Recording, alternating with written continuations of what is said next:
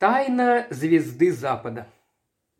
Я стоял у окна в кабинете Пуаро и лениво поглядывал вниз, на улицу. Странно, вдруг вырвалось у меня, будто в ответ на собственные мысли. «Что странно, Монами?» Из глубины своего удобного кресла невозмутимо переспросил Пуаро. Представьте, Пуаро, сейчас вон там внизу появилась очаровательная молодая дама, шикарно по последней моде одетая, модная шляпа, роскошные меха. Идет медленно, внимательно разглядывая номера домов вдоль улицы. Судя по всему, она даже не подозревает о том, что за ней следят четверо. Трое мужчин и женщина средних лет. Ага, а вот к ним присоединился и пятый. Мальчишка рассыльный, который указывает в ее сторону, отчаянно жестикулируя. Что за драма разыгрывается перед нашими глазами? Может, эта леди на самом деле воровка, а эти трое детективы, рассчитывающие поймать ее с поличным? Или же наоборот, перед нами шайка негодяев, решивших напасть на невинную жертву. Хотелось бы знать, что думает по этому поводу знаменитый сыщик. А знаменитый сыщик Бонами, как всегда, предпочитает выбрать наиболее простой и верный способ решить эту загадку. Иначе говоря, встанет и посмотрит сам. И мой друг присоединился ко мне у окна. Через мгновение до меня донесся его смешок. Как всегда, вам мешает ваш неисправимый романтизм. Это леди миссис Мэри Марвел, кинозвезда, а преследует ее не шайка кровожадных злодеев, а всего лишь кучка поклонников, узнавших ее в толпе. И, мой дорогой Гастингс, уверяю вас, ей это известно ничуть не хуже, чем мне». Я рассмеялся. «Так вот, как все просто. Но в этом нет ни малейшей вашей заслуги, Пуаро, признайтесь, вы просто узнали ее». «Бьен. Кстати, а сколько раз вам приходилось видеть на экране миссис Марвел?» Я задумался. «Ну, думаю, не меньше дюжины. А мне всего лишь однажды, и тем не менее я ее узнал, а вы нет». «Так ведь в жизни она выглядит совсем по-другому», – сделал я попытку оправдаться. «Черт возьми, конечно, по-другому», – возмутился Пуаро. «А вы что же, рассчитывали, что она станет разгуливать по лондонским улицам в ковбойской шляпе на голове или босиком и в кудряшках, как ирландская пастушка. Перестаньте забивать себе голову всякой ерундой. Вспомните-ка случай с той танцовщицей, Валери Сент-Клэр». Слегка раздраженный, я пожал плечами. «Не стоит так расстраиваться, Монами», – попытался утешить меня Пуаро. «Не всем же дано быть такими, как Эркюль Пуаро. Уж кому это знать, как не мне». «Вы по-прежнему самый самовлюбленный человек из всех, кого я знаю», Невольно смеясь, вскричал я, одновременно и раздосадованный, и восхищенный. «Ну так что с того? Любой гений прекрасно знает себе цену, разве не так? И все окружающие тоже, и отдают ему должное. Если не ошибаюсь, к ним принадлежит и миссис Марвел». «Что? Вне всякого сомнения. Кстати, она идет сюда. Почему вы так решили?» «Все очень просто. Эту улицу аристократической ведь не назовешь, правда, Монами? Здесь нет ни приемной модного врача, ни модного дантиста, и модного магазина тоже нет. Зато здесь живет модный детектив. Да-да, мой друг, это правда, я вошел в моду. Последний крик моды, только послушайте, о чем нынче разговаривают дамы. Вот одна из них шепчет другой. «Правда? Вы потеряли свой золотой футляр для карандаша? Но тогда обязательно обратитесь к тому маленькому бельгийцу, он великолепен. Это все говорят, он просто прелесть». И они обращаются толпами, мой друг, и с самыми идиотскими проблемами. В приемной раздался звон колокольчика. Что я вам говорил? Это миссис Марвел. К немалой моей досаде Пуаро, как обычно, оказался прав. Мгновение спустя прославленная американская кинозвезда появилась в его кабинете, и мы встали, чтобы приветствовать ее. Вне всякого сомнения, миссис Мэри Марвел была в те дни одной из богинь киноэкрана. Вместе со своим мужем, тоже актером, Грегори Б. Рольфом, она приехала в Англию совсем недавно. Они поженились всего около года назад в Штатах и впервые пересекли океан. Встречали их восторженно. Буквально все готовы были сходить с ума по Мэри Марвел. И по ее изумительным нарядам, роскошным мехам, редкостным драгоценностям. Но более всего публику завораживал один уникальный бриллиант, который назывался словно под стать хозяйке «Звезда Запада». Об этом камне ходило немало легенд, правда и вымысел смешались воедино. Точно было известно лишь одно – что застрахован он был на огромную сумму в 50 тысяч долларов. Все это с быстротой молнии промелькнуло в моей голове, пока я вместе с Пуаро почтительно здоровался с нашей клиенткой. Тоненькая и изящная, хрупкая, как таганская статуэтка, она была прекрасна. Широко распахнутые наивные синие глаза делали ее похожей на ребенка. Пуаро галантно предложил ей стул, она уселась и немедля приступила к делу. Должно быть, вы сочтете меня глупой, месье Пуаро, но прошлым вечером лорд Кронш рассказывал мне, как вы были великолепны, когда раскрыли тайну гибели его племянника. И я тут же решила, что мне крайне необходимо посоветоваться с вами. Не исключено, что все это не стоит и выеденного яйца. Просто глупый розыгрыш, во всяком случае, так считает Грегори, но я перепугана до смерти». Она умолкла, пытаясь перевести дыхание. Пуаро ободряюще улыбнулся. «Прошу вас, продолжайте, мадам. Видите ли, пока что я ничего не понимаю». «Все дело в этих письмах». Открыв сумочку, Мэри Марвел извлекла из нее три конверта и вручила их Пуаро.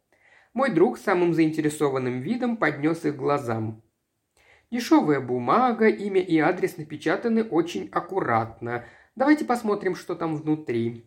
Он извлек содержимое одного из конвертов – Сгорая от нетерпения, я подошел к нему и заглянул через плечо. В письме было всего несколько строк, напечатанных так же тщательно и аккуратно, как и адрес на конвертах. Там было сказано примерно следующее. «Большой бриллиант, левый глаз Бога, должен вернуться на то место, откуда пришел». Второе предупреждение составлено почти в тех же самых выражениях. Зато третье послание звучало куда более зловеще – вас предупреждали. Вы не послушались. Теперь бриллиант заберут у вас. В полнолуние оба бриллианта и левый, и правый глаз Бога вернутся на свои места. Так предначертано свыше. Это знак судьбы. Первое письмо я приняла просто за чью-то глупую шутку, объяснила миссис Марвел. Когда же вскоре доставили второе, мне уже стало не по себе. Третье поступило только вчера, и вот тогда-то мне впервые пришло в голову, что дело это может оказаться гораздо серьезнее, чем представляется на первый взгляд. Насколько я понимаю, все письма вы получили не по почте. Да, все их доставили. Доставил какой-то китаец. Вот это-то меня больше всего и напугало. Почему? Потому что именно в китайском квартале Сан-Франциско Грегори и купил мне этот бриллиант. Случилось это почти три года назад. Вижу, мадам, вы верите в то, что ваш бриллиант и в самом деле является звездой Запада, закончила вместо него Мэри Марвел. Так оно и есть. К тому же Грегори вдруг вспомнил, что с этим камнем была связана какая-то давняя история, но разузнать подробнее ему так и не удалось. Тот, кто продал ему камень, говорил, он, казалось, был перепуган насмерть и думал только о том, как бы поскорее сбыть его с рук. Поэтому-то и запросил едва ли десятую долю его настоящей цены. Грег преподнес бриллиант мне. Это был его свадебный подарок». Пуаро задумчиво кивнул. «Звучит словно романтическая легенда, не правда ли? И все же, кто знает. Прошу вас, дорогой Гастингс, передайте мне мой карманный календарь». Я выполнил его просьбу. «Так-так», – проворчал Пуаро, перелистывая страницы. «Когда у нас полнолуние? А в следующую пятницу, то есть через три дня. Бьен, мадам. Вы спрашивали у меня совета, я даю вам его. Может быть, вся эта история не более чем чей-то глупый розыгрыш, но, может быть, и нет. Поэтому я предлагаю вам оставить ваш бриллиант до пятницы у меня. Здесь он будет в безопасности, а уже после этого мы сможем предпринять необходимые шаги». Легкое облачко пробежало по лицу актрисы. «Боюсь, это невозможно», – твердо возразила она. «Он ведь у вас с собой, не так ли?» Прищурившись, Пуаро не сводил с нее внимательных глаз. Поколебавшись немного, миссис Марвел неохотно потянула зависевшую у нее на шее длинную цепочку, и что-то тяжело скользнуло ей в ладонь. Потом подалась вперед и разжала кулак. На ладони у нее в изящной оправе из платины лежал огромный камень, сияющий загадочным светом, точно полночная звезда.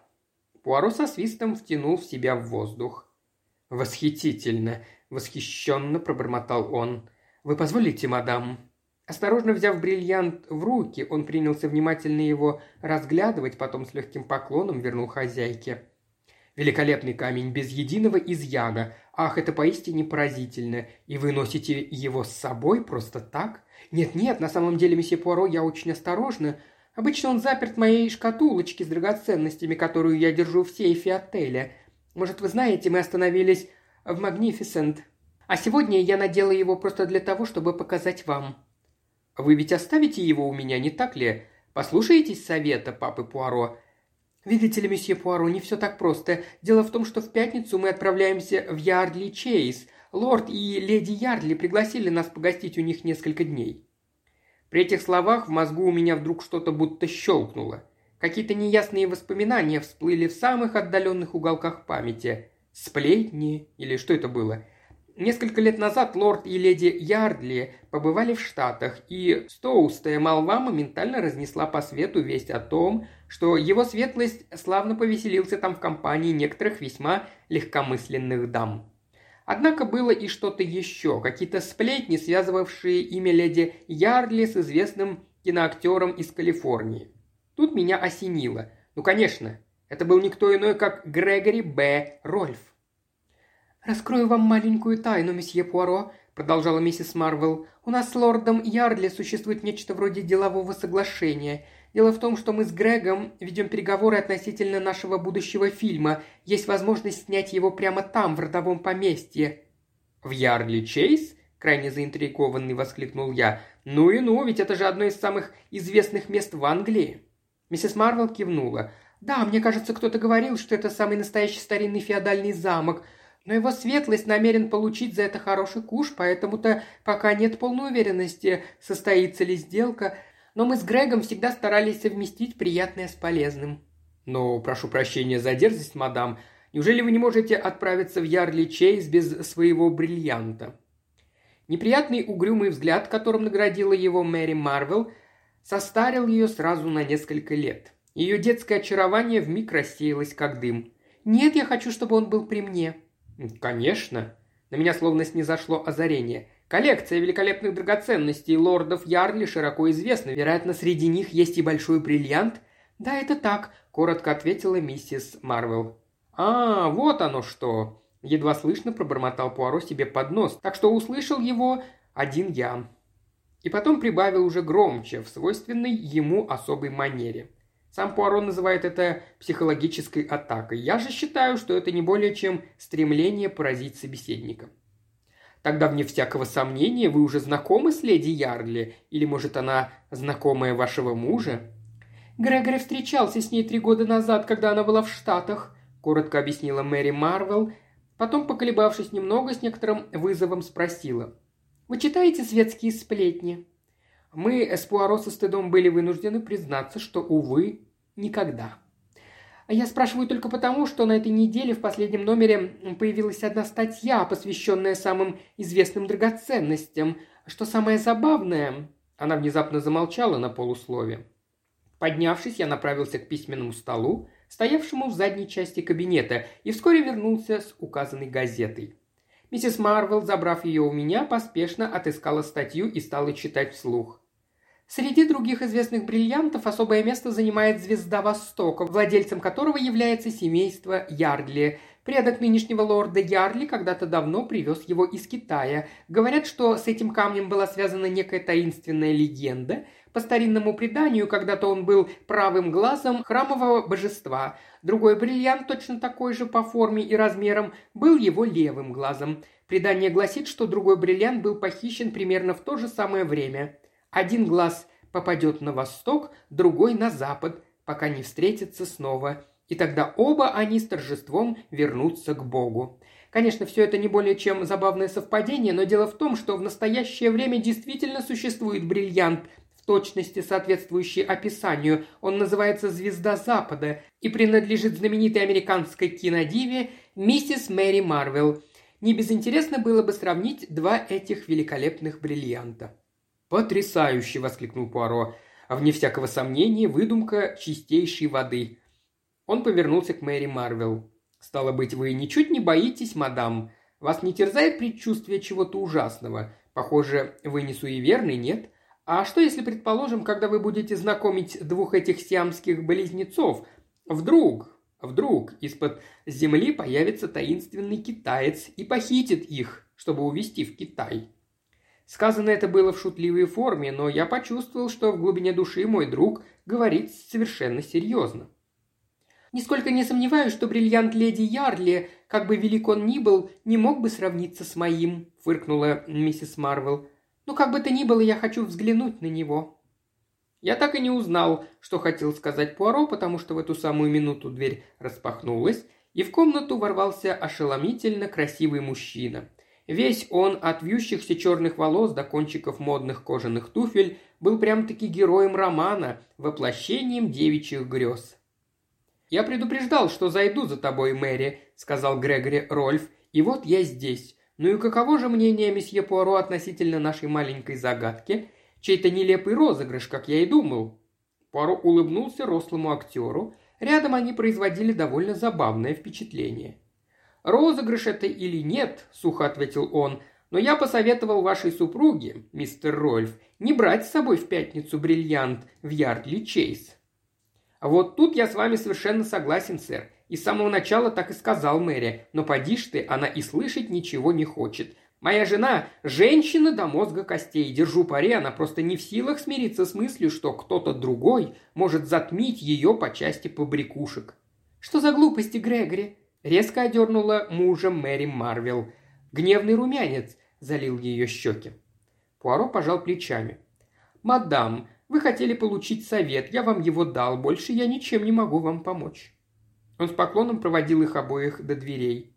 «О-ля-ля!» – промурлыкал он, вернувшись в кабинет. «Эти женщины, вечно с ними одни истории. Заботливый муж рвет волосы на голове, все напрасно. Однако тактичным его не назовешь, отнюдь нет».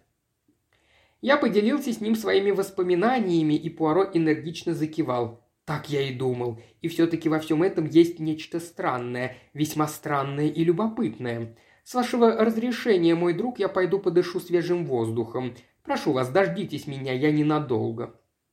Удобно устроившись в кресле, я задремал. Меня разбудил стук в дверь, она распахнулась и показалась голова нашей домохозяйки. «Еще одна леди к месье Пуаро, сэр. Я сказала ей, что он вышел, но она заявила, что подождет, потому что, дескать, приехала издалека». «О, проводите ее сюда, миссис Мерчисон. Может, я смогу ей помочь?» Через пару минут посетительница вошла в комнату. Я мгновенно узнал ее, и сердце у меня ёкнуло. Портреты леди Ярдли слишком часто мелькали на страницах светской хроники, чтобы она могла рассчитывать остаться неузнанной. «Прошу вас, садитесь, леди Ярдли». Я придвинул ей стул. Мой друг Пуаро вышел, но я точно знаю, что он скоро вернется. Поблагодарив, она села. Леди Ярли была женщиной совсем другого типа, чем миссис Марвел. Высокая, темноволосая. На гордом бледном лице выделялись лучистые глаза. Только чуть заметная складочка у губ говорила о том, что ее гложет какая-то тайная печаль. У меня вдруг возникло непреодолимое желание показать, на что я способен. А почему бы и нет? Присутствии Пуаро я, само собой разумеется, сразу терялся, часто бывал не на высоте. И все же я нисколько не сомневался, что и сам обладаю недюжинными способностями к дедуктивному методу. Повинуясь безотчетному импульсу, я сразу взял быка за рога. «Леди Ярли», – начал я, – «мне известно, зачем вы пришли сюда. Думаю, вы получили несколько писем угрожающего содержания, и все они касаются вашего бриллианта».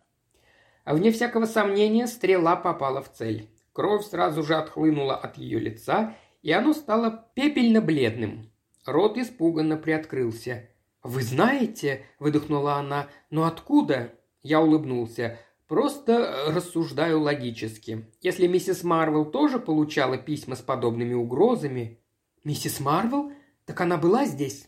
Она только что ушла. Да, как я уже говорил, если она, как обладательница одного из двух огромных бриллиантов-близнецов, получила несколько угрожающих писем вам, как владелица другого, скорее всего, также поступали такие же. Видите, как все просто. Стало быть, я прав, вы тоже получали эти таинственные послания. Какое-то мгновение она колебалась, будто сомневаясь, может ли она довериться мне, потом молча склонила голову, и на губах ее мелькнула слабая улыбка – «Это правда», – призналась она наконец. «А ваши письма тоже были доставлены китайцам?» «Нет, они поступили по почте. Но скажите мне, ради бога, неужели миссис Марвел пришлось пройти через то же самое. Я рассказал ей обо всем, что случилось этим утром. Леди Ярли слушала, затаив дыхание. Все сходится. Мои письма почти слово в слово повторяют те, что получила она. Да, верно, они пришли по почте, но они пропитаны каким-то странным запахом, будто благовонные палочки. Это сразу навело меня на мысль о Востоке. Но что все это значит? Я покачал головой. Это-то нам и предстоит выяснить. Скажите, письма у вас с собой? Может, удастся определить что-то по почтовому штемпелю? К сожалению, я их уже уничтожила. Понимаете, в то время я воспринимала все это как чью-то дурную шутку. Неужели можно предположить, что шайка китайцев пытается похитить оба знаменитых бриллианта? Просто невероятно, в это невозможно поверить. Мы снова и снова перебирали все известные факты, но так и не смогли продвинуться ни на шаг в разгадке тайны. Наконец, леди Ярли поднялась. «Думаю, мне не стоит дальше ждать месье Пуаро. Вы обо всем ему расскажете, хорошо? Большое вам спасибо, мистер». Она замялась, протягивая мне руку, и вопросительно глянула на меня. «Капитан Гастингс, «Ах да, конечно, как это глупо с моей стороны. Вы ведь знакомый Кавендиши, да? Это Мэри Кавендиш и направила меня к месье Пуаро». Когда мой друг вернулся домой, я имел удовольствие поведать ему о том, какой оборот приняли события во время его отсутствия. По тому резкому тону, с которым он задал мне несколько вопросов, я не мог не догадаться, что он досадует на то, что пропустил самое интересное. Почему-то у меня возникло подозрение, что мой старый друг просто ревновал. У него уже вошло в привычку добродушно подтрунивать над моей недогадливостью, так что сейчас, полагаю, он был слегка раздражен от того, что не нашел к чему придраться. В тайне я был страшно горд собой, хотя и старался держать свои чувства при себе из страха еще больше расстроить Пуаро. К тому же, если не считать этой его маленькой слабости, в глубине души я всегда был нежно привязан к моему другу. «Бьен», – пробормотал он наконец. На лице его застыло странное выражение. «Итак, события развиваются. Прошу вас, передайте мне книгу Перов. Да-да, вон она, на самом верху книжной полки». Он зашелестел страницами. «Ага, вот он, Ярдли. Десятый Виконт сражался в Южной Африке. Это не важно. Женат в 1907 году на достопочтенный Мот Стоппертон, четвертой дочери третьего барона Коттерела. Хм-хм, имеет двух дочерей, рожденных 1908-1910 года, клубы, резиденции. Это почти ничего нам не говорит. Ладно, завтра утром будем иметь честь познакомиться с этим милордом. Что? Да, я послал ему телеграмму. Но я считал, что вы, так сказать, умыли руки. Я не собираюсь действовать в интересах миссис Марвел, поскольку она отказалась последовать моему совету. Так что то, что я задумал, я делаю ради самого себя, самого Эркюля Пуаро, а кроме того, я любопытен, мой друг. И вы вот так просто пошли и дали телеграмму лорду Ярдли с просьбой приехать, чтобы удовлетворить ваше любопытство, Пуаро. Не думаю, что это ему понравится. Ах, мой дорогой, он будет чрезвычайно мне благодарен, тем более если я помогу ему сохранить его фамильный бриллиант. Так вы вправду верите, что его могут похитить? С тревогой спросил я. Более чем вероятно, добродушно кивнул Пуаро. Все факты указывают на это. Но как? Одним мановением руки Пуаро остановил мои нетерпеливые вопросы. «Не сейчас, умоляю, не стоит так переутомляться. И взгляните на книгу Перов. Как вы ее поставили? Разве вы не видите, что самые большие книги стоят на верхней полке, под ними книги поменьше и так далее? Только так и образуется порядок, метод, о чем я неоднократно говорил вам, Гастингс. Да-да, разумеется, поспешно согласился я и поставил упомянутый том на полагающееся ему место. Лорд Ярдли, к моему удивлению, оказался веселым, громкоголосым, с румяным лицом и настолько добродушным и обаятельным, что, проникшись к нему искренней симпатией, вы попросту переставали замечать, что его интеллект значительно уступает его очарованию. «Это что-то удивительное, месье Пуаро. Сколько не ломаю голову, ничего не могу понять. Похоже, кто-то посылает моей жене эти дурацкие письма, а теперь вот выясняется, что такие же получала и миссис Марвел. Что все это значит, хотел бы я знать». Пуаро вручил ему экземпляр светских сплетен. «Во-первых, милорд, объясните мне такую вещь. Насколько, по-вашему, эти факты соответствуют действительности?» Пэр взял протянутую ему газету. По мере того, как он читал, лицо его все больше багровело от бешенства. «Чушь собачья!» – взорвался он. «Не было никакой романтической легенды, связанной с этим бриллиантом. Да и вообще, насколько я знаю, его вывезли не из Китая, а из Индии. Причем тут вообще Китай? Можете мне объяснить?» И однако камень этот известен как звезда Востока. «Ну так и что с того?» – возмутился он. На губах Пуаро мелькнула тонкая улыбка, но он предпочел уклониться от ответа. «Прошу вас только об одном, милорд. Доверьтесь мне. Если вы не станете ничего от меня скрывать, будем надеяться, мне удастся предотвратить нависшую над вами беду». «Так вы думаете, вы считаете, что за этими бреднями действительно кто-то стоит?» «Вы согласны слушаться меня?» «Да, конечно, но я не понимаю». «Бьен. Тогда позвольте я задам вам несколько вопросов. Меня интересует эта ис... Меня интересует эта идея со съемками в Ярдли Чейз. Скажите, существует ли уже некая договоренность между вами и мистером Рольфом? Ах, так он вам уже рассказал. Нет, окончательно еще ничего не решено. Было заметно, что он колеблется. Лицо лорда Ярдли и без того багровое потемнело еще больше. Ладно, будем говорить на чистоту. Многие годы месье Пуаро я вел себя как последний идиот, и теперь я по уши в долгах но я дал себе слово, что с этим будет покончено. К тому же я безумно люблю своих девочек. Вот я и решил привести дела в порядок, чтобы иметь возможность по-прежнему жить на старом месте. Грегори Рольф предлагает мне неплохие деньги, вполне достаточно, чтобы снова стать на ноги. Но сама затея мне не по душе. При одной мысли о том, что вся эта толпа примется шататься по Ярли Чейз, но что поделать, возможно, у меня не остается другого выбора, кроме он запнулся и умолк на полуслове. Пуаро бросил на него острый взгляд. «Иначе говоря, вам в голову пришла мысль о том, что возможен и другой вариант. Позвольте я попробую угадать. Вы подумали о том, что можно продать звезду Востока?» Лорд Ярдли неохотно кивнул. «Так оно и есть. Жаль, конечно. Камень передавался в нашей семье из поколения в поколение, но, к счастью, не является частью майората. Однако скажу я вам, найти покупателя на такой бриллиант будет не так уж просто. Я слышал, что Хоуфберг из Хэттенгарден поговаривал о том, что хочет приобрести нечто подобное, но деньги нужны мне срочно, так что если камень не удастся продать быстро, мне конец. Позвольте еще только один вопрос. А леди Ярдли, какой вариант предпочитает она? О, жена категорически против того, чтобы лишаться бриллианта. Вы же знаете, каковы женщины. Кино – это их бог, суета киношников ее не смущает». «Понимаю», – кивнул Пуаро. Он замолчал, видимо, целиком погрузившись в собственные мысли. Потом, вдруг, будто очнувшись, поспешно вскочил на ноги. «Вы возвращаетесь в Ярдли Чейз немедленно?» «Хорошо. Никому ни слова. Никому. Понимаете меня? Ждите нас сегодня же вечером. Мы приедем после пяти». «Согласен, но советую делать, как я говорю». Совершенно сбитый с толку, ошеломленный Пэр вышел из комнаты. Было уже полшестого, когда мы с Пуаро приехали в Ярдли Чейз. Преисполненный чувство собственного достоинства, Дворецкий провел нас в залу, обшитую старинными деревянными панелями.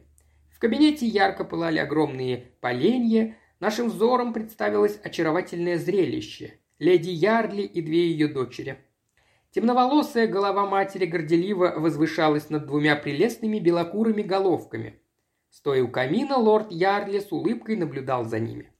«Месье Пуаро и капитан Гастингс», – провозгласил дворецкий. При этих словах леди Ярдли резко вскинула голову. Сам лорд Ярдли, рассеянно разглядывая в глаза Пуаро, неуверенно шагнул нам навстречу но маленький бельгиец оказался на высоте.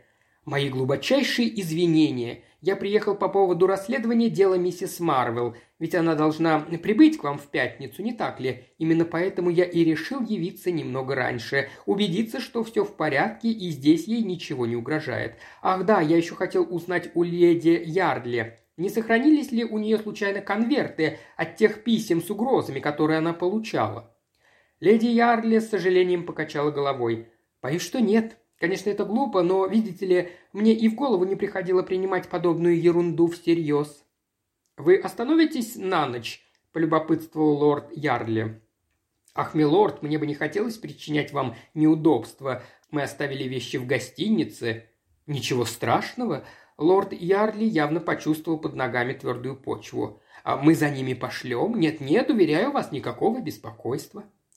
Пуаро быстро позволил себя уговорить и, усевшись рядом с леди Ярдли, принялся знакомиться с детьми. Прошло совсем немного времени, как они уже стали друзьями, а еще через несколько минут все вместе весело играли на полу, причем умудрились втянуть в игру и меня. «Милая Бонна», – галантно склонившись к ее руке, сказал Пуаро, когда строгая Бонна увела расшалившихся детей. Леди Ярдли поправила растрепавшиеся волосы. «Я их обожаю», – с легкой дрожью в голосе сказала она. «А они вас, и я понимаю, почему». Пуаро снова поклонился. Прозвучал гонг к переодеванию, и мы поднялись каждый в свою комнату. В это время в залу с серебряным подносом в руках, на котором лежала телеграмма, вошел дворецкий. С поклоном он передал ее лорду Ярли. Коротко извинившись, тот распечатал ее и поспешно пробежал глазами. По мере того, как он читал, лицо его становилось все более жестким. С коротким возгласом он передал телеграмму жене. Потом покосился на моего друга. «Одну минутку, месье Пуаро, думаю, вам тоже следует об этом знать. Это от Хофберга. Он пишет, что нашел покупателя на бриллиант. Какой-то американец завтра отправляется к себе в Штаты. Сегодня вечером от него приедет человек, чтобы оценить камень. Клянусь богом, если сегодня все решится...» Горло у него перехватило от волнения, и он замолчал на полусловие. Леди Ярдли отвернулась, в руке у нее по-прежнему была телеграмма. «Надеюсь, тебе удастся продать его, Джордж», – едва слышно проговорила она. Жаль, ведь он так долго принадлежал вашему роду». Она немного помолчала, по-видимому, надеясь, что он что-то скажет, но лорд Ярдли молчал, и лицо ее потемнело. Леди Ярдли решительно пожала плечами. «Что ж, пойду переоденусь. Полагаю, мне следует постараться, чтобы показать товар лицом». Повернувшись к Пуаро, она слегка поморщилась. «Это самое уродливое ожерелье, которое только можно себе представить. Джордж сто раз обещал отдать его переделать, да так и не собрался. С этими словами она повернулась и вышла из комнаты. Через полчаса мы все трое в ожидании леди Ярдли собрались в просторной гостиной. Наступило время обеда, прошло еще несколько минут. Вдруг послышался легкий шорох, и в дверном проеме, как картина в раме, возникла леди Ярли, ошеломляюще красивая в своем сверкающем длинном белом платье. Положив руку на грудь, в которой сверкало ожерелье, она смотрела на нас. «Жертва перед вами!» – весело воскликнула она. Ее веселость показалась мне наигранной. «Подождите, я сейчас включу люстру, и вы своими глазами увидите самое уродливое ожерелье в Англии». Выключатель был в коридоре как раз возле двери. Она протянула к нему руку, и тут произошло невероятное. Неожиданно, без всякого предупреждения, свет погас, Дверь с шумом захлопнулась, и из-за нее послышался долгий, душераздирающий женский крик. «Боже милостивый!» – воскликнул лорд Ярдли. «Это же голос Мод! Что случилось?» Спотыкаясь в темноте, как слепые, и чуть не сталкиваясь лбами, мы гурьбой ринулись к двери. Прошло несколько минут, прежде чем мы смогли ее открыть. Что за ужасное зрелище представилось нашему взору. Леди Ярдли, лишившись чувств, лежала на мраморном полу. На ее белой шее, в том месте, где только что ослепительно сверкали бриллианты, сейчас темнел багровый рубец. Мы кинулись к ней, содрогаясь от страха при мысли, что наша помощь опоздала, и в этот момент она открыла глаза. «Китаец!» – превозмогая боль, прошептала она. «Китаец! Там, в боковую дверь!» Лорд Ярдли с проклятием вскочил на ноги. Я последовал за ним. Сердце мое стучало, как молот. Снова проклятый китаец. Та боковая дверь, о которой говорила леди Ярдли, находилась за углом в самом конце коридора, не более чем в нескольких ярдах от того места, где разыгралась трагедия. Нам хватило нескольких секунд, чтобы добежать до нее. Из груди у меня вырвался крик. Там, прямо у порога, сверкающей нитью протянулось ожерелье. Скорее всего, вор, в панике удирая, попросту обронил его. И тут я снова вскрикнул. Рядом хрипло простонал лорд Ярдли. В самом центре ожерелья зияла большая дыра. Звезда Востока исчезла. «Теперь все ясно», – выдохнул я. «Действовали необычные воры. Бриллиант, вот зачем они охотились». «Но как им удалось проникнуть внутрь?» «Через эту дверь. Ведь она всегда заперта. Только не теперь. Взгляните сами». С этими словами я толкнул дверь, и она легко открылась. Вдруг что-то на земле привлекло мое внимание. Наклонившись, я поднял с пола небольшой лоскуток, кусочек шелковой ткани.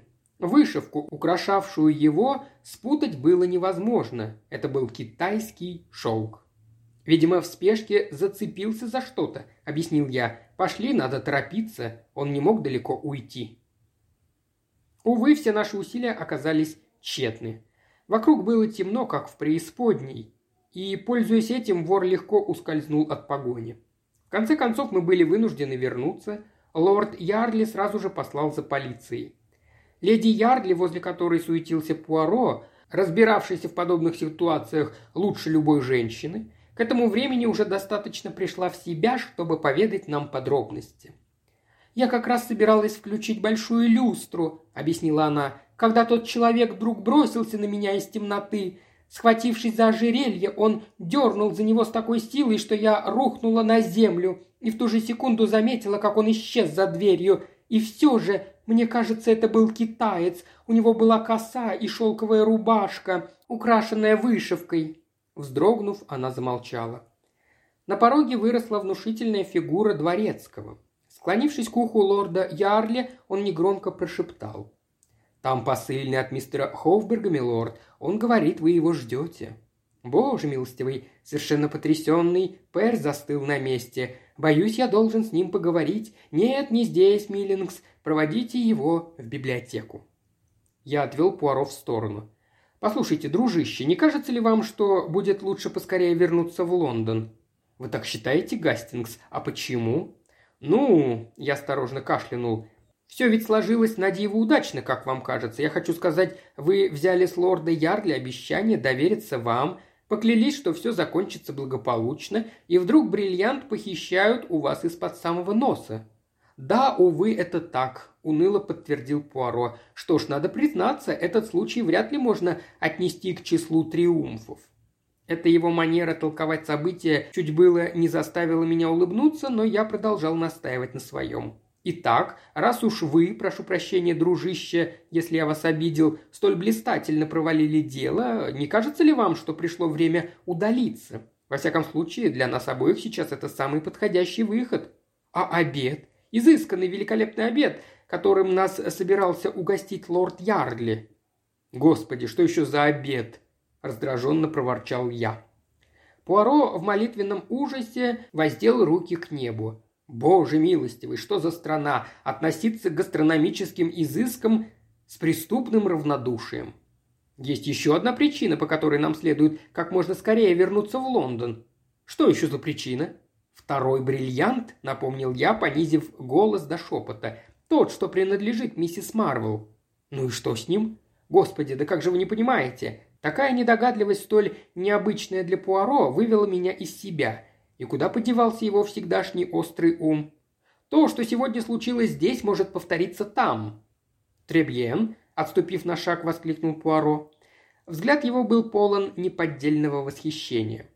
Ваша проницательность заслуживает всяческой похвалы, мой друг. Заметьте, сам я об этом не подумал. Но у нас, к счастью, еще много времени, ведь полнолуние наступит только в пятницу». Я с сомнением покачал головой. Эта история с полнолунием не внушала мне особого доверия. Однако я заупрямился и уговорил таки Пуаро. Мы тут же уехали, оставив лорду Ярдли письмо с извинениями и объяснениями. Я считал, что нам следует немедленно отправиться в Магнифисент и дать знать миссис Марвел о том, что произошло. Но Пуаро решительно восстал против этого. В конце концов, он убедил меня, что можно подождать до утра. Поспорив немного, я неохотно сдался. А утром вдруг, к моему изумлению, выяснилось, что у Пуаро пропало всякое желание выходить из дому. Признаюсь, я начал даже подозревать, что, допустив ошибку в самом начале, он потихоньку стал искать предлог, чтобы уклониться от этого дела вообще. Но в ответ на мои обвинения Пуаро с невероятным упрямством заявил, что все подробности происшествия в Ярдли Чейз напечатаны во всех утренних газетах, и уж к этому времени чита Рольф знает о случившемся ровно столько же, сколько могла услышать от нас обоих. Как ни печально, но мне пришлось сдаться. Дальнейшие события только подтвердили самые худшие мои опасения. Около двух часов зазвонил телефон. Трубку взял Пуаро. Некоторое время он молча слушал, потом, коротко бросив «хорошо, я буду», повесил трубку и повернулся ко мне. «Итак, что вы об этом думаете, мой друг?» С пристыженным и в то же время ошарашенным видом спросил он. «Бриллиант миссис Марвел похищен». «Что?» – скачив на ноги, воскликнул я. «Что вы теперь скажете об этом пресловутом полнолунии?» Пуаро сокрушенно развел руками. «Когда это случилось?» «Я так понимаю, сегодня утром». Я уныло покачал головой. «Если бы вы только послушались меня, теперь вы видите, что я был прав». «Похоже, что так, друг мой», – осторожно сказал Пуаро. И пока мы на всех парах неслись в такси к отелю «Магнифисент», я пытался сообразить, как все произошло. Да, вся эта затея с полнолунием была неплохо задумана. Теперь я понимаю, им хотелось, чтобы мы ничего не опасались до самой пятницы. Тогда бы у них были развязаны руки. Жаль, что вы этого не поняли». «Ваша правда», – равнодушно согласился Пуаро. Казалось, уныние его развеялось как дым, и всегдашняя беззаботность опять вернулась к нему – но ни один человек в мире не способен предусмотреть все. Мне внезапно стало его жаль, ведь он так не любил проигрывать. «Не огорчайтесь», – примирительно сказал я, – «в другой раз повезет». Стоило нам только переступить порог отеля, как нас сразу же провели в кабинет управляющего. Там же был и Грегори Рольф, и с ним двое детективов из Скотланд-Ярда. За столом напротив сидел бледный, как полотно клерк. Увидев нас, Рольф кивнул. «Мы тут стараемся разобраться, что к чему», – объяснил он. «Знаете, это просто невероятно, у этого человека железные нервы». Рассказ о том, как это случилось, занял всего несколько минут. Мистер Рольф вышел из отеля в 11.15, а в 11.30 в отеле появился человек, похожий на него, как две капли воды. Направился к столу клерка и потребовал шкатулку с драгоценностями, которая лежала в гостиничном сейфе. Получив ее, он небрежно расписался на квитанции и при этом беззаботно заметил, что подпись не совсем похожа, потому как он, дескать, ушиб руку, выходя из такси. Клерк улыбнулся в ответ, предупредительно заметив, что не видит особой разницы. Псевдо-Рольф расхохотался. «Ну, в таком случае не записывайте меня в грабители, ладно?» – небрежно бросил он. «Я уже получил несколько угрожающих писем от каких-то китайцев. Забавно, не правда ли, если учесть, что и сам я немного смахиваю на китаёзу? И все из-за разреза глаз?» Я посмотрел на него, запинаясь, пробормотал клерк, и тут же понял, что он имеет в виду. Глаза у него были приподняты к вискам, как у азиатов – Странно, никогда раньше этого не замечал. «Дьявольщина, приятель!» – прогремел Грегори Рольф, нависая над испуганным человеком. «Я что, по-твоему, похож на Косоглазого? Ну-ка взгляни еще раз!» Тот поднял на актера глаза, и челюсть у него отвалилась. «Нет, сэр», – пролепетал он, – «нет ничего подобного». И в самом деле, в ясных карих глазах, которые так открыто смотрели сейчас на нас, не было решительно ничего восточного – Детектив из Скотланд-Ярда деликатно кашлянул. «Старый трюк, сэр. Ох, и хладнокровный же негодяй!» Понял, что глаза могут его выдать, поэтому решил взять быка за рога и рассеять все подозрения. Должно быть, крутился возле отеля, высматривая, пока вы выйдете, сэр, а потом выждал четверть часа и провернул все за минуты, когда вы уже были далеко. «А футляр с драгоценностями?» – спросил я. Валялся в коридоре отеля. Взяли только одну вещь – звезду Запада. Мы уставились друг на друга. Вся эта история казалась какой-то чудовищно, гротескно неправдоподобной. Пуаро с живостью вскочил на ноги. «Боюсь, до сих пор от меня было не так уж много пользы», – с сожалением проговорил он. «Можно ли мне повидать мадам?» «Боюсь, она до сих пор не пришла в себя», – мрачно объяснил Рольф. «Тогда можно вас на два слова, месье?» «Конечно». Через пару минут Пуаро вернулся. «Ну, друг мой», – бодро воскликнул он, – «а теперь на почту. Мне надо отправить телеграмму». «Кому?» «Лорду Ярдли». Он остановил мои дальнейшие расспросы, взяв меня под руку. «Идемте, идемте, друг мой. Знаю, что вы думаете по поводу этого дела. Сам Пуаро совершил неожиданную ошибку. Уж вы на моем месте не оплошали бы. Пусть так. А теперь давайте на некоторое время забудем об этом печальном инциденте и спокойно пообедаем». Было уже около четырех, когда мы наконец вернулись в квартиру Пуаро. Какой-то мужчина, сидевший в кресле у окна, встал при нашем появлении. Это был лорд Ярдли. Его осунувшееся лицо без слов говорило о том, насколько он раздавлен случившимся. «Я получил вашу телеграмму и тотчас же приехал. Послушайте, я связался с Хофбергом. Так вот, они и знать не знают о том человеке, который приезжал вчера в Ярдли Чейз, якобы по их поручению, и о телеграмме тоже. Вам не кажется, что...» Пуаро порывисто сжал его руку. «Тысяча извинений. Это я послал телеграмму, и того человека нанял тоже я». «Вы? Но для чего? Зачем?» Запинаясь, пролепетал растерянный Пэр. «Хотел обострить ситуацию», – коротко объяснил Пуаро. «Обострить? О мой бог!» – простонал лорд Ярдли. «И мне это удалось», – жизнерадостно заявил Пуаро. «А теперь, милорд, благодаря моей блестящей идее я имею удовольствие вернуть вам вот это». И театральным жестом он протянул Перу на раскрытой ладони какой-то сверкающий предмет. Это был огромный бриллиант. «Звезда Востока!» – ахнул лорд Ярдли. «Но как же? Ничего не понимаю».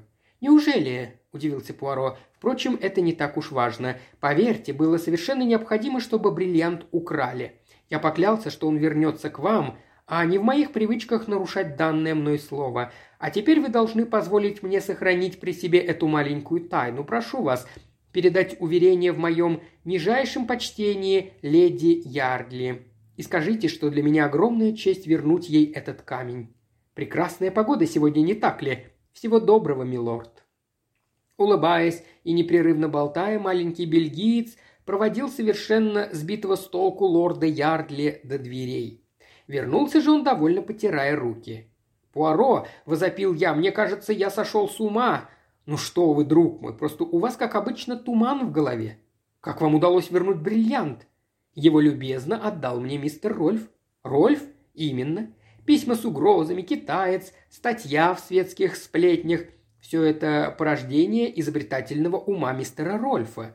Два огромных бриллианта, похожих как две капли воды. Бог мой, они никогда не существовали. Был только один бриллиант, друг мой. Много лет он находился в коллекции лордов Ярли, но в течение последних трех лет им владел мистер Рольф. Нынче утром он украл бриллиант с помощью нехитрой уловки, умело подправив гримом форму глаз. Ах, надо непременно посмотреть его в кино, он настоящий артист. «Но для чего ему красть свой собственный бриллиант?» – пораженный спросил я. А для того было много причин. Начнем с того, что леди Ярдли понемногу начинала терять терпение. Леди Ярдли? Помните ее поездку в Калифорнию? Тогда она чувствовала себя очень одинокой. Супруг ее развлекался где-то на стороне, а мистер Рольф, что ж, он красив, обаятелен, а кроме того ему присущ эдакий романтический флер. На самом же деле, между нами говоря, он весьма и весьма расчетлив, этот господин – Сначала он скружил ей голову, а потом принялся шантажировать ее. Прошлым вечером я припер ее к стенке, и бедная леди во всем призналась. Клялась и божилась, что может упрекнуть себя разве что в излишней неосторожности. И знаете, Гастингс, я ей верю. Но у Рольфа, вне всякого сомнения, сохранились ее письма, которые при желании можно было бы истолковать совсем иначе. Впереди маячила угроза скандального развода, вполне возможно и разлуки с детьми, и бедняжка готова была сделать все, что он от нее потребует.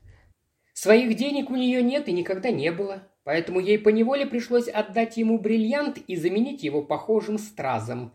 Помните, меня еще поразило совпадение с датой появления на сцене «Звезды Запада». Итак, все вроде бы улажено, и тут лорд Ярдли принимает решение уладить свои дела и остепениться – и в первую очередь он решает продать бриллиант, а это значит, что подмена будет обнаружена. Отбросив сомнения, леди Ярли пишет письмо Рольфу, который как раз приехал в Англию. Он успокаивает ее, пообещав обо всем позаботиться и готовится к двойному ограблению.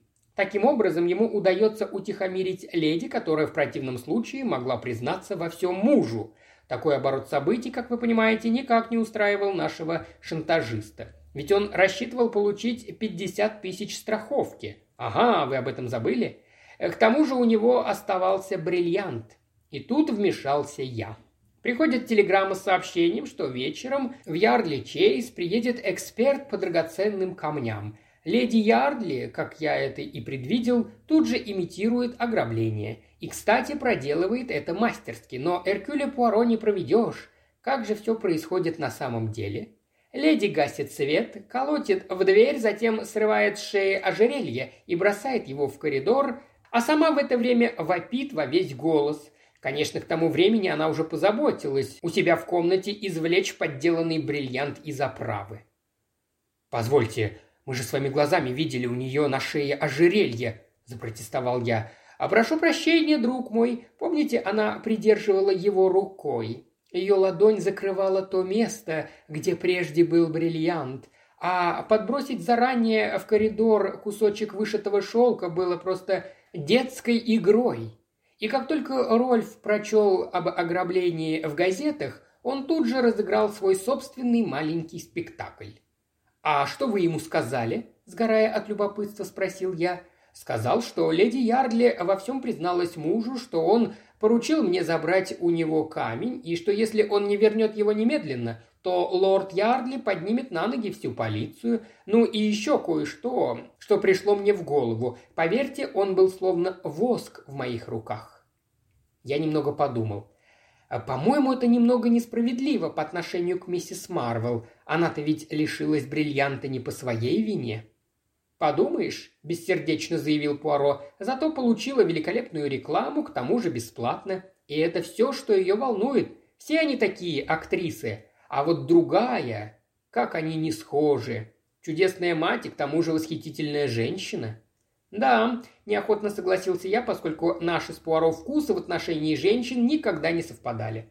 Я так понимаю, все эти угрожающие письма леди Ярдли писал тот же Рольф? Вовсе нет, вежливо возразил Пуаро. Она пришла ко мне по рекомендации Мэри Кавендиш. Пришла за помощью, надеясь получить совет, как выйти из трудной ситуации. И тут из ваших уст услышала о Мэри Марвел, которую считала своей соперницей. Узнав, что та побывала у нас, Миледи моментально изменила планы, весьма ловко воспользовавшись теми сведениями, которые ей любезно предоставили вы, друг мой. Всего несколько осторожных вопросов, и мне стало ясно, что именно вы завели разговор о письмах, а вовсе не она. Вы ей предоставили великолепный шанс, и она им воспользовалась. «Я этому не верю!» – задетый за живое вскричал я. «Да-да, друг мой, это так. Жаль, что психология не ваш конек. Она сказала вам, что сожгла письма? О-ля-ля, да никогда женщина не уничтожит письмо, если сможет обойтись без этого. Даже если этого требует простое благоразумие. «Все это чудесно», – проговорил я, потихоньку закипая, – «но вы сделали из меня форменного осла и дурачили меня от начала до конца. Конечно, очень мило, что вы наконец соизволили все мне объяснить, но даже моему долготерпению есть предел. Вы были так горды собой, друг мой, и у меня просто не хватило мужества развеять ваши иллюзии. Это нечестно. На этот раз, Пуаро, вы зашли слишком далеко. Мой бог, сколько шума из-за такой ерунды! Нет, баста, я сыт по горло. Хлопнув дверью, я гордо удалился. Пуаро выставил меня полнейшим ничтожеством, я решил, что хороший урок ему не повредит.